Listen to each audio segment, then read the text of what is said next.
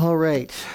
We're in Acts chapter 20. I know I'm camping here a long time, but it, I can't. There's one. It's the most important passage, really, um, about church leadership, which is such a crying need for understanding this in the church today. So, I'm going to camp here, and you're just going to have to put up with me.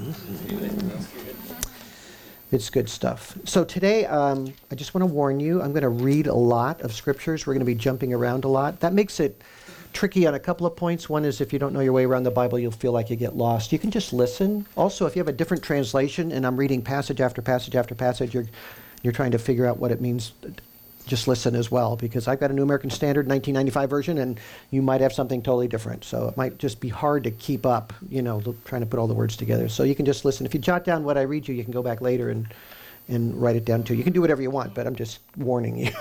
okay. So that said, let me pray and get us going.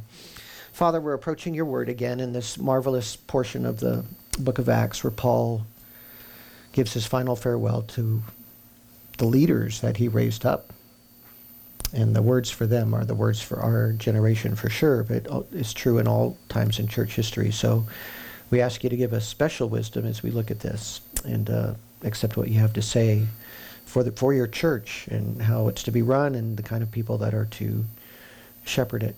We thank you for the opportunity to look at this together. In Christ's name, amen. All right, so we're sort of w- working our way into this speech that Paul gives. And um, when Paul began speaking to the Ephesian elders um, for the last time, he's going to do that face to face.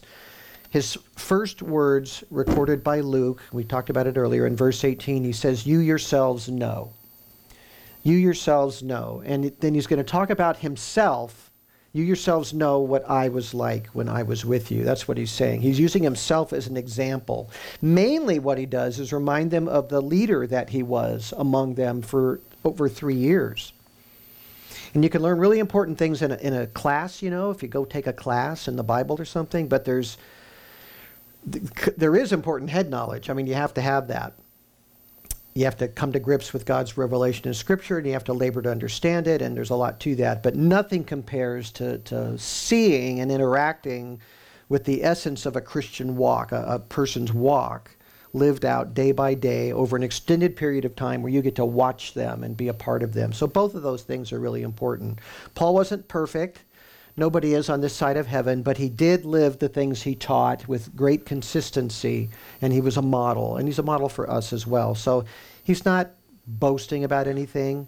Uh, he's just laying out a, a mature Christian life and a leader's life, and they need to pay attention to that. So, uh, Paul, one of his greatest strengths was that he was able to conquer himself. One of the hardest things for anybody to do is to conquer themselves. That's one of the lost realities of time. Um, we, we live in a culture that doesn't teach that much anymore. You know, it's kind of a rare quality, but that's really important. Solomon says in Proverbs chapter 16, He who is slow to anger is better than the mighty, and he who rules his spirit than he who captures a city.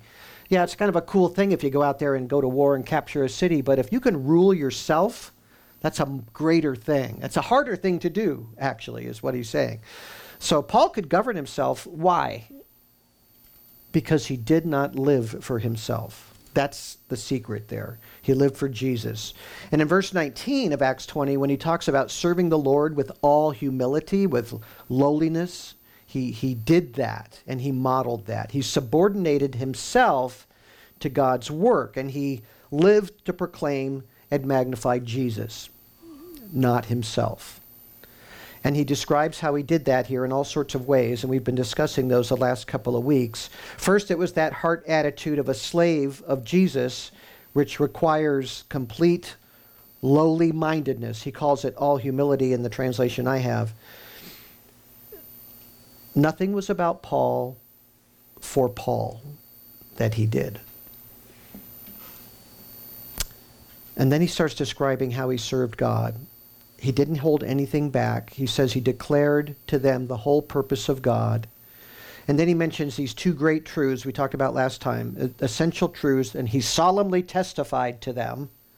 Verse 21 He solemnly testified to the gospel of repentance towards God and faith in our Lord Jesus Christ. That's the gospel. repent and believe, put your faith in Jesus Christ. That's foundational. And then verse 24, he solemnly testified to the gospel of the grace of God. And so he's commending to them those two core truths that they can never compromise on those things and they have to maintain those things because there's always people, movements, uh, confused people, deliberately um, trying to corrupt people. There's all kinds of things going on to try to take those things away from the church. The simplicity of repentance towards God and faith in our Lord Jesus Christ and the gospel of the grace of God. Those are central doctrines. They have to be proclaimed and they have to never be let go of. They've got to be clung to with great tenacity.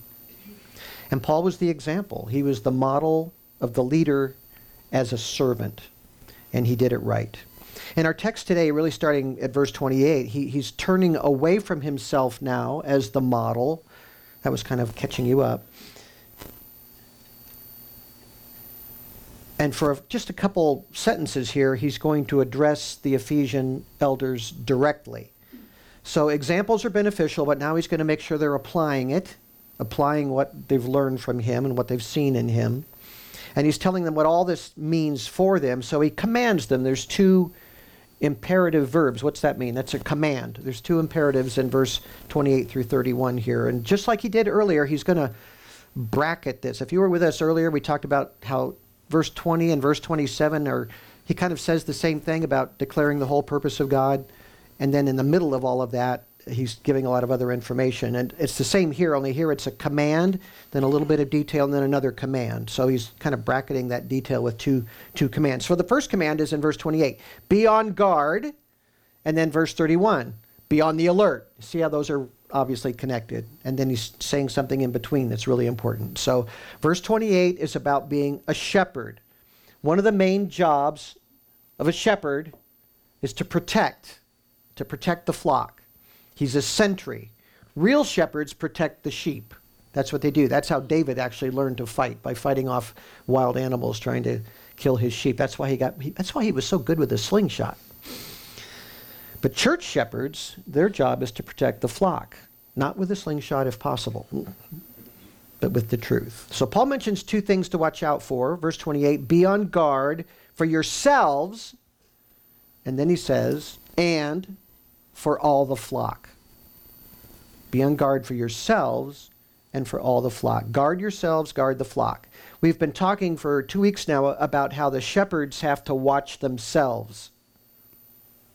And the key qualification for elders, for church shepherds in 1 Timothy chapter 3 and Titus chapter 1 is that they are above reproach. There should never be anything that can be said about them, at least that's true, that would be of a scandalous nature. Now, nobody's perfect, but we're talking about people re- really bringing a reproach upon Christ and the gospel by their behavior. And that is not to be true of a, of a, a leader of a church.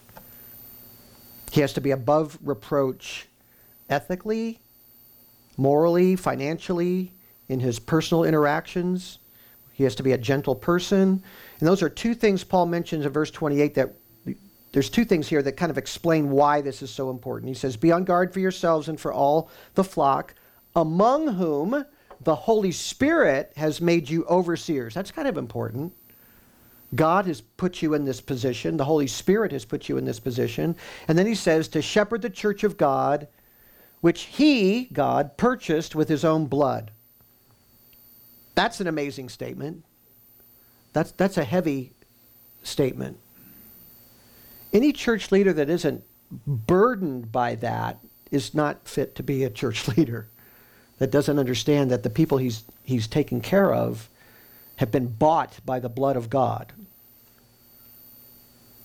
So the Holy Spirit made that person an overseer. That, that Greek word is episkopoi. You ever heard of? The Episcopal Church? Um, that's got a that's more of a church structure word because they have bishops and a bishop's sort of an overseer, and then you've got pastors and you've got deacons, all that stuff. Our church structure is different, but we understand, and I think it's totally biblical, that a, a, a pastor and an elder, a presbyteros, and an episcopoi, an overseer, are all the same office. They're exactly the same people. So there's just different words to describe different things that they do. So the, an overseer, an episcopoi, is is the one who oversees the spiritual health of the congregation. That's his shepherding role. That's any elder in the church is that, an overseer.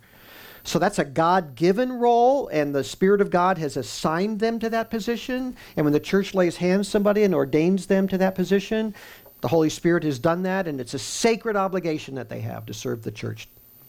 So their shepherding role is not just some earthly institution. You know, people think the church is just some, it's like a club. Well, it's not. It's not the Boy Scouts. It's not the Rotary Club. It's nothing like that. It's, a, it's God's institution. And the church of God has been purchased with his own blood. So the fellowship of the saints is, is a blood bought people, and he has oversight to make sure that they're protected and taken care of and fed. So Christ endured the horrors of the crucifixion to redeem the people that the shepherd is overseeing. And that's an incredible responsibility. They are Christ's flock. So the members of the flock are precious to, to God. He's their father. And the Lord is saying to the elders, take care of them. Take care of them.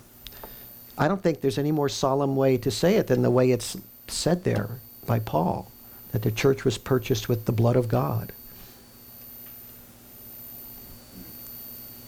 So be on guard for yourself, he says, and be on guard for them. The English Standard Version translate the word guard as pay close attention to, and I think the New King James Version says take heed, which are perfectly good translations, are actually helpful. The word itself means to direct your mind. We, we, I think modern people would say focus, right? Focus. And that's, that's really the idea here. Focus on yourself and focus on the flock. Don't let things slip either in your life or your doctrine for the sake of the Father's children in Christ because He's made you responsible for them. It's easy to let things slip. It really is, it is easy. It's easy to lose focus. It happens in so many different ways to shepherds of the flock. They, get, they can be very distracted from this key task by all kinds of other things. Pastors, people that we call pastors or elders, and again, biblically, all elders or pastors are mutually, and culturally, we call pastors paid staff people, paid elders, and lay elders, or we call them elders typically. But Bible, they're all the same, all the same. But it's it's easy to grow weary in the work over time, and kind of just start going through the motions. It's not hard to do that. That's why so many pastors drop out of the ministry their expectations aren't met, and they start to see their ministry as a job that really isn't seeing the kind of isn't going anywhere. They don't see the blessing of God that they expected and or maybe had dreams of or things like that. They had ministry dreams, they didn't pan out.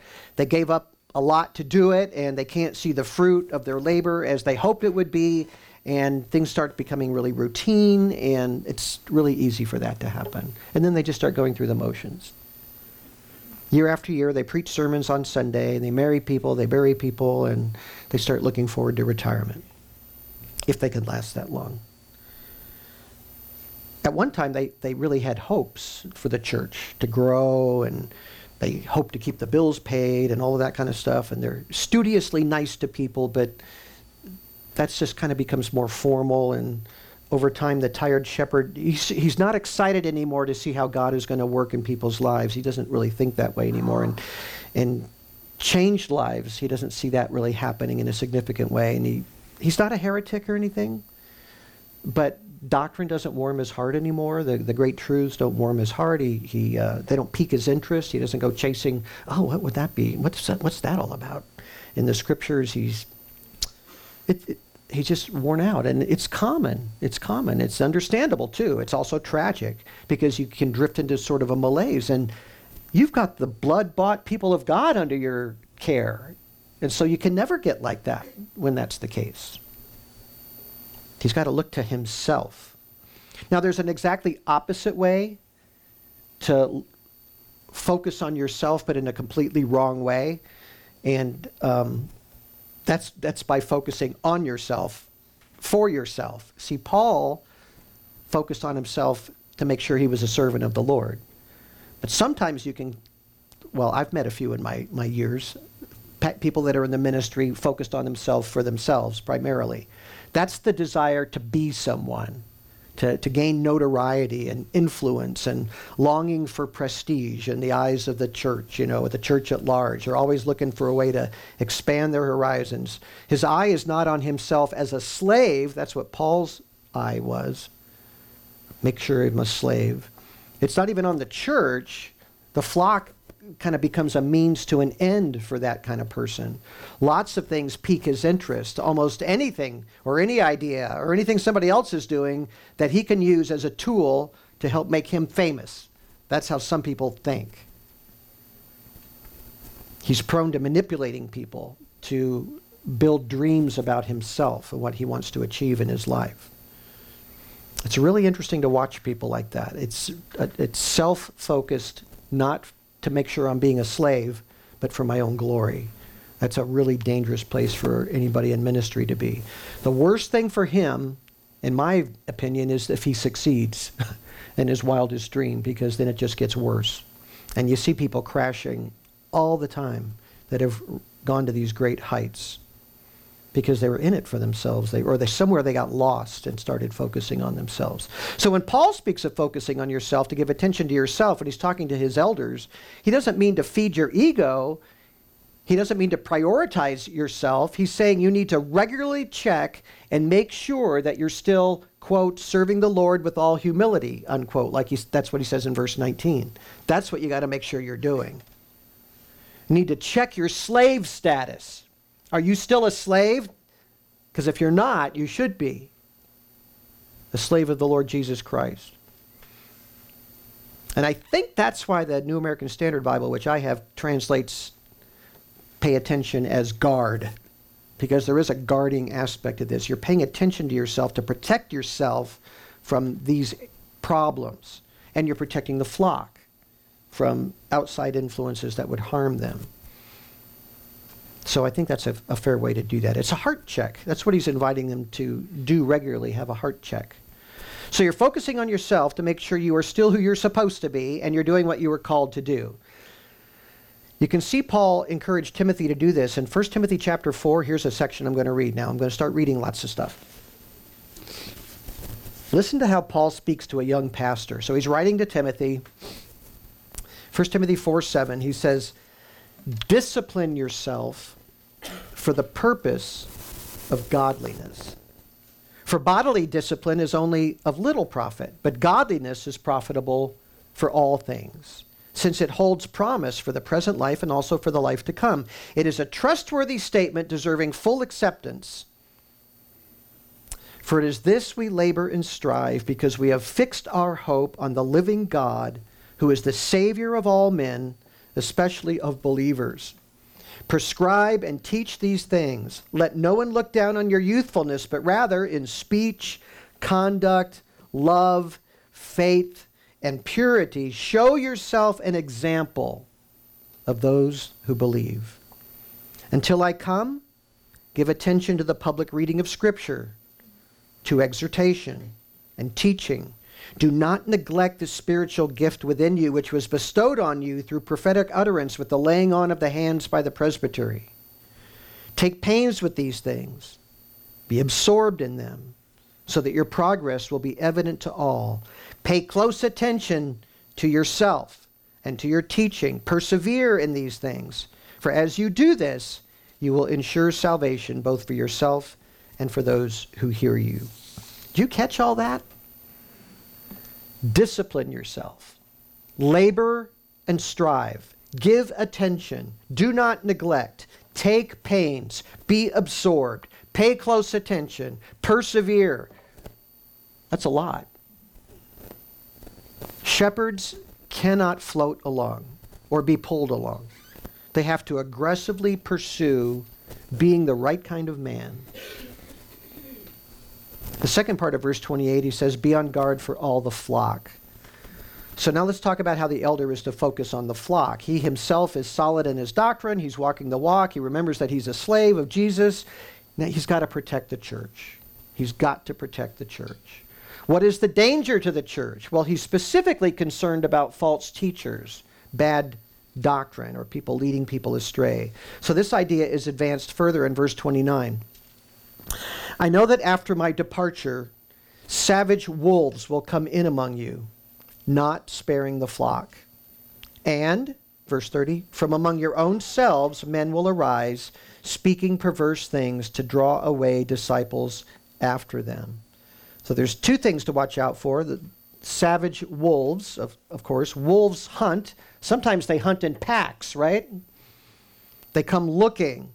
But Paul also seems to include those who are going to come from the inside. People are going to come from outside in, and people are going to be raised up inside that are going to be problems as well. And they have to keep an eye on all of that. A shepherd. A shepherd does not stand idly by while the wolves come in and start devouring the flock. He has to get out there and risk his life and defend the flock. That's his job. He rescues them, he drives off the wolves. That's what shepherds are for. Let me, let me ask you a question like this. Think of it in your personal life. Do you feel like Satan wants to mess with you? Ever feel that way? Satan's kind of after you. He wants to tempt you. He's working on you, causing you to trip, tempting you into sin, something that might wreck your relationships in your life destroy your witness or set you off on some weird path or wrong beliefs. You ever been lured by some kind of weird people or something kind of went a certain way for a little while and uh, realized later that was wrong? You, know, you kind of correct yourself and all. You think he wants to do that to you? How much more does he want to do that to an entire church of people? Or a whole denomination of churches or a network of churches? How much more does he want to destroy that because he can hit so many more people by bringing the whole movement off course? That's where his energy goes. He is after you, but he's way more after this church or any church or any group of churches to pull them off the path. So I want you to take a stroll now through the Church of Jesus Christ in its first 40 years of existence. And we're not talking about persecution, that's a totally separate thing. We're talking about going astray. And I want to read a whole bunch of scriptures for you. This is where this is, where this is coming in. Re- rejecting the word of God for some other idea. So this comes in many forms. Religious syncretism is a really big one. You know what syncretism means? Blending things together. So, like um, almost anywhere you go in the world, and it happens here as well, but Christianity, when it comes to a place, there's this solid church hopefully being planted, but somebody on the periphery is going to take Christian ideas and blend them with whatever the current culture believes. And so you have religion. If you go to Haiti, if you go to Haiti, everything's got Jesus all over it, right, Patty? Every cab, everything's. And at the same time, they're going to the witch doctors. So it's a weird blend of Christianity and paganism, the kind of paganism that was there before Christianity came, or African religion. And um, it's just a totally twisted, corrupted thing. And to be a faithful, Bible based, God honoring church in Haiti is really a challenge. It's really difficult. And that's true in many, many cultures. It was true in, in the first century as well. So, religious syncretism, human philosophy, people tried to blend Christianity. Paul and Plato, let's put them together. So we'll interpret Christianity through the philosophy of Plato or Aristotle or something like that. That happened early on. And then, of course, there's vanity and ego, and there's rebellion against divine authority. And the love of sensuality is another big one because pagans were, their worship was so much um, part of sensuality, and their religions promoted licentiousness. So, walk with me here. We, we, we talked last week about Paul had to deal with false apostles in Corinth individuals he described as servants of Satan who disguised themselves as servants of righteousness. Agents of Satan who dis- disguise themselves as servants of righteousness in a church that he planted in Greece. They're there. That's why he's writing Second Corinthians. At the same time, there's a cult of Jews who professed to follow Christ who were just trying to destroy the gospel of grace in Galatia, where Paul had planted churches. That was going on too at the same time.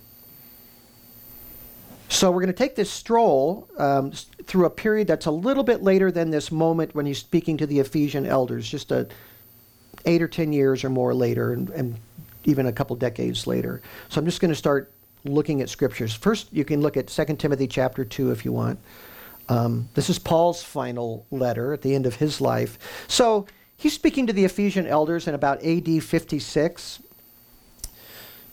So this is later in the mid 60s when Paul is under, he's in prison, put there by the Emperor Nero. He's not going to leave that prison.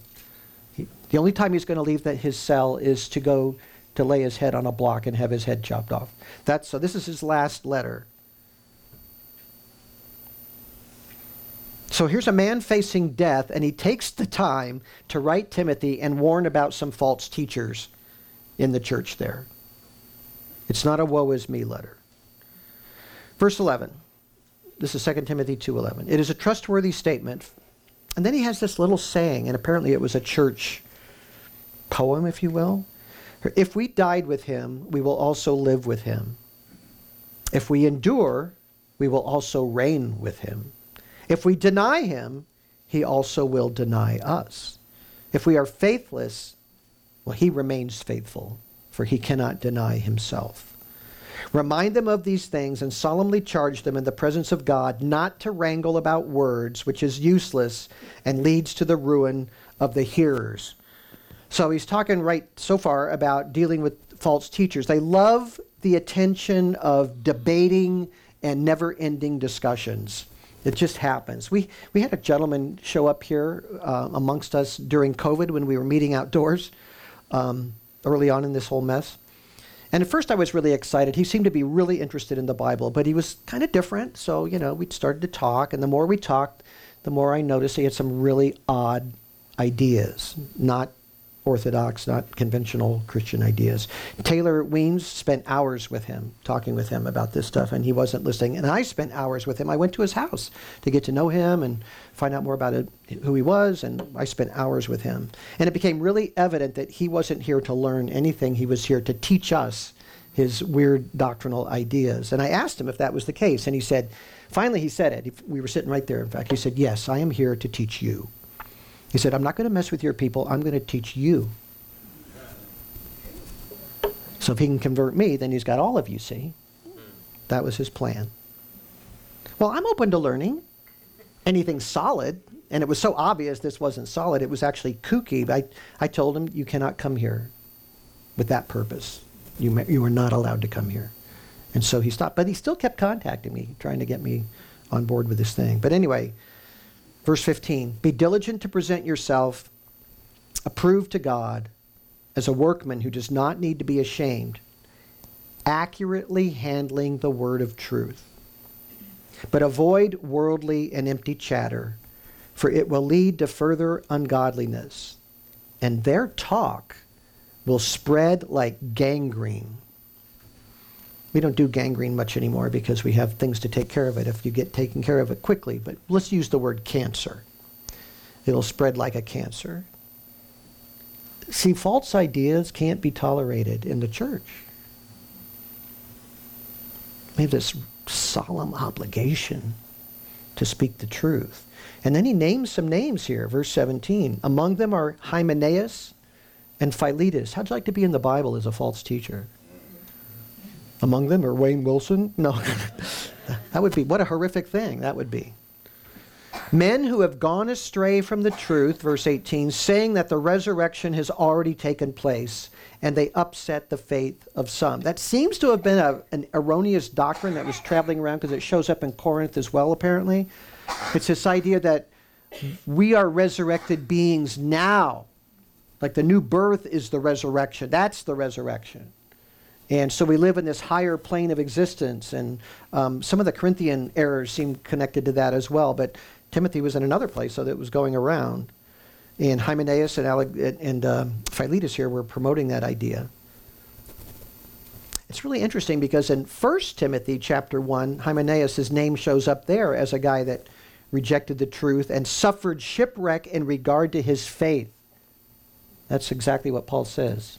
That's a quote. He suffered shipwreck in regard to his faith. And here in 2 Timothy, Paul's still warning Timothy about Hymenaeus. And Paul says they were excommunicated from the church. Paul says they were, quote, handed over to Satan so they will be taught not to blaspheme. That's 1 Timothy.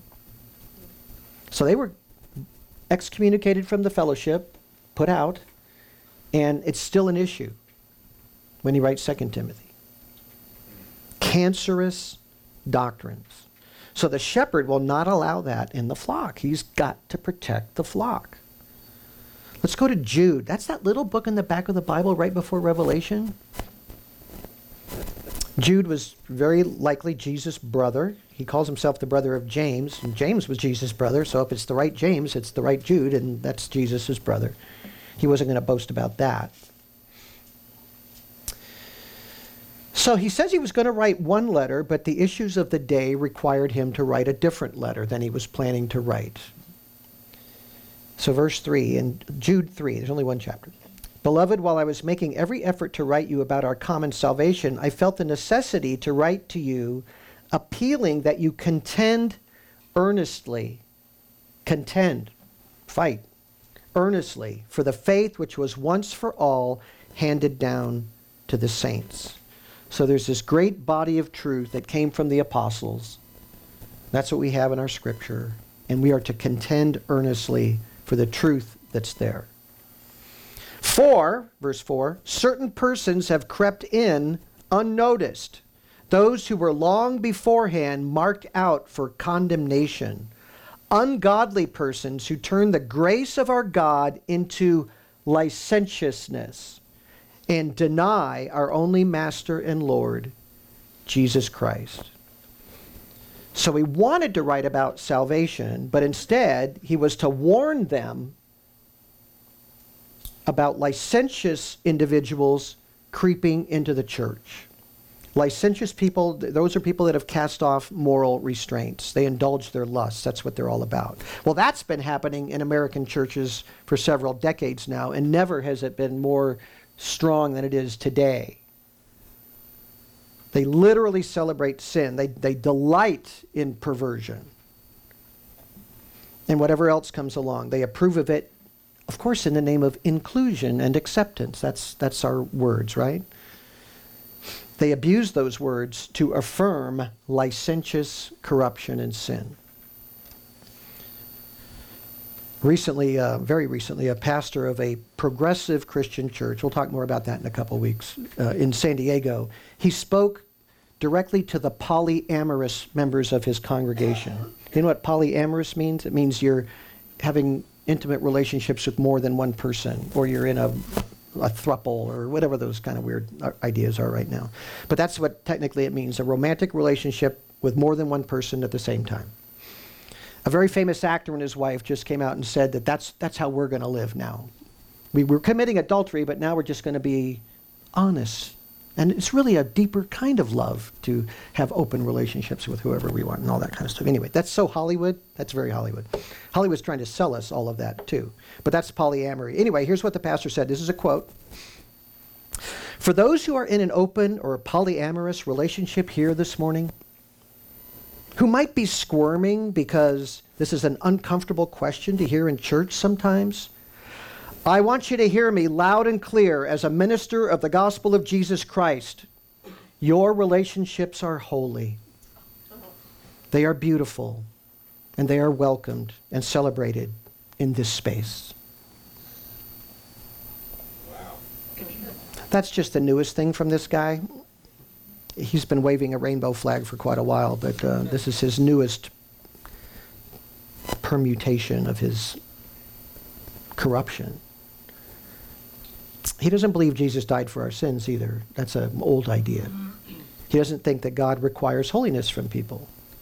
But he wears a collar, you know, the purple shirt and the collar, the priest collar thing.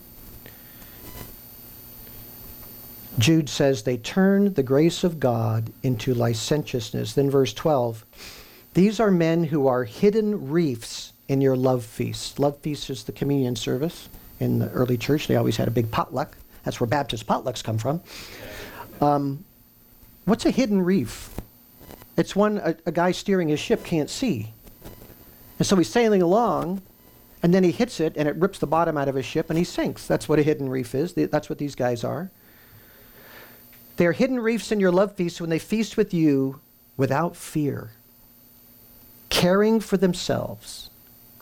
Clouds without water, carried along by winds, autumn trees without fruit, doubly dead, uprooted, wild waves of the sea casting up their own shame like foam, wandering stars for whom the black darkness has been reserved forever. Jude needs to be a poet laureate. I mean, that's beautiful stuff, but it's incredibly awesome and terrifying.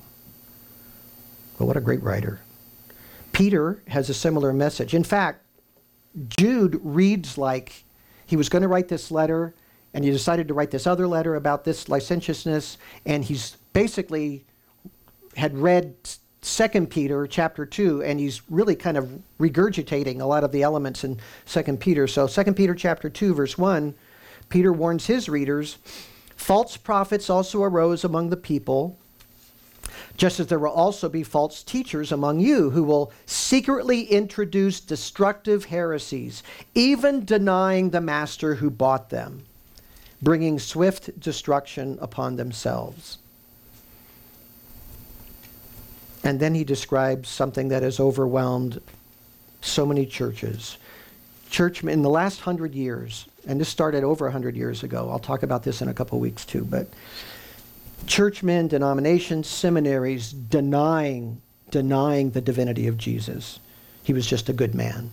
Denying the virgin birth of Jesus, denying the atonement of Jesus for our sins, denying that Jesus is coming to reign someday, rejecting all of that doctrine. I was raised in a church with a pastor that rejected all of those truths. And that was over 100 years ago that started in American Christianity. But at that time, they pretty much they pretty much held on to Christian morality, and that's why people were kind of duped by it because everybody's morals were sort of the same.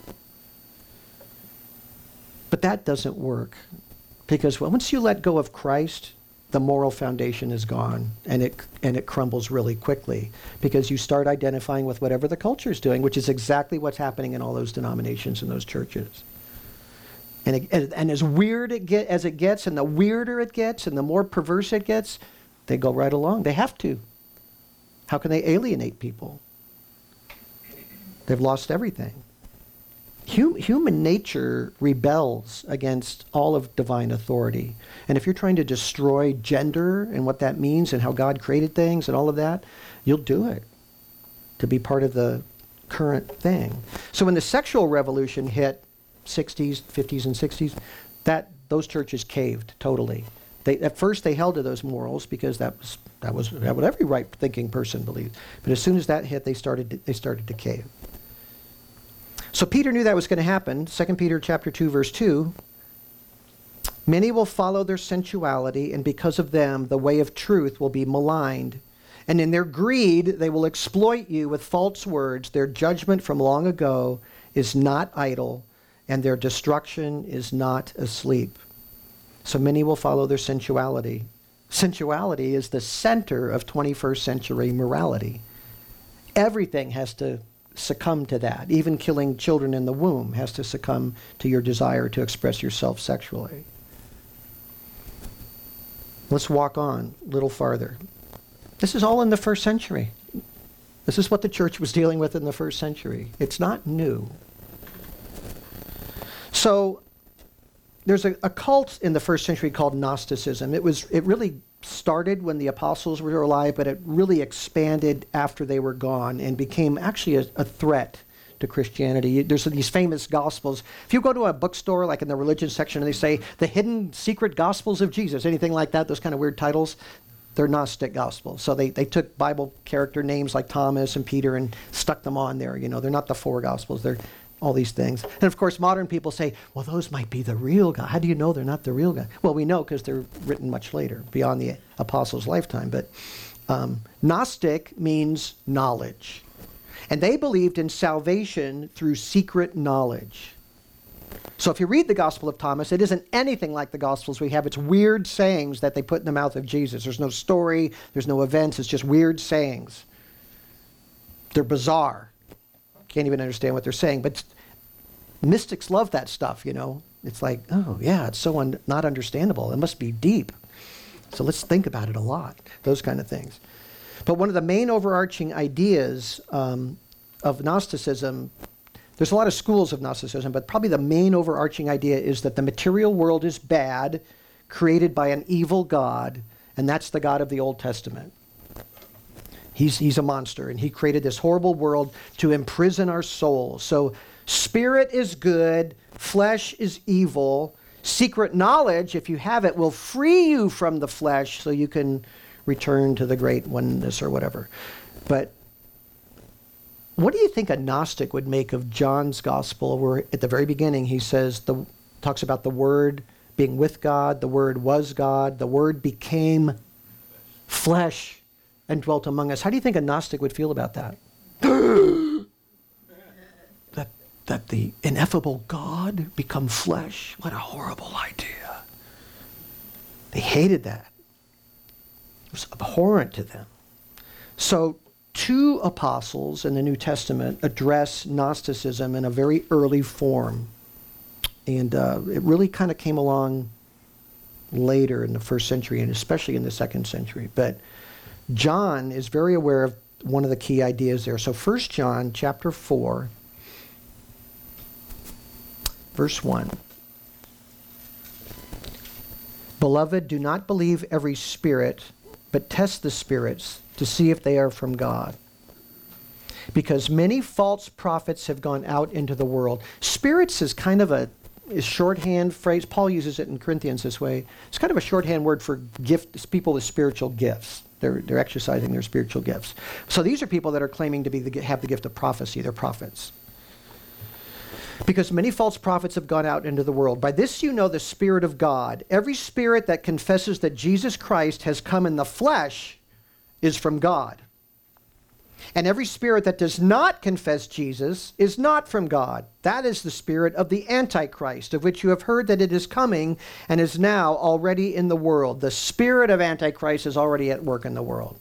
Verse 4 You are from God, little children, and have overcome them, because greater is he who is in you than he who is in the world. That's one of the most comforting verses in the whole Bible. they are from the world, therefore they speak as from the world, and the world listens to them. We are from God. He who knows God listens to us. He who is not from God does not listen to us. By this we know the spirit of truth and the spirit of error. So that's what we're talking about the spirit of truth and the spirit of error. And already in John's time, an early form of this was circulating that Christ did not come in the flesh. He's not God come in the flesh because God would never do that. So shepherds have to protect the great truth that the word of the word became flesh and dwelt among us and we beheld his glory glories of the only begotten of the father full of grace and truth. We have to protect that. And john wrote that so he's writing he's writing this about these false prophets that are coming in saying these kinds of things. So in the second century gnosticism really exploded. It became like i said a real threat. There were lots of versions of it. The earlier versions of it supported celibacy so every Gnostic faithful believer had to be a celibate person, which is pretty hard for people. How popular do you think that was? Well, they really tried to do that, these certain schools. But why celibacy? Why would they push that? Because the flesh is evil, right? So you cannot indulge the desires of the flesh. Later forms of Gnosticism in the second century said, you know, the flesh doesn't matter. It's evil. Our bodies are corrupt anyway. We're, gonna, we're escaping them, so do whatever you want with your body. Oh, that was popular. That kind of Gnosticism caught on. That was much, much more popular. But here we've got this sort of earlier version. So 1 Timothy chapter 4, Paul also, now Paul is actually not dealing with it as much in his time, but he's prophesying that it's going to come. Here's a real prophet telling the church that this is coming down the pike. 1 Timothy 4 is not a prophecy of the end time. Some people think it is. It's not. It's a prophecy of the post apostolic era.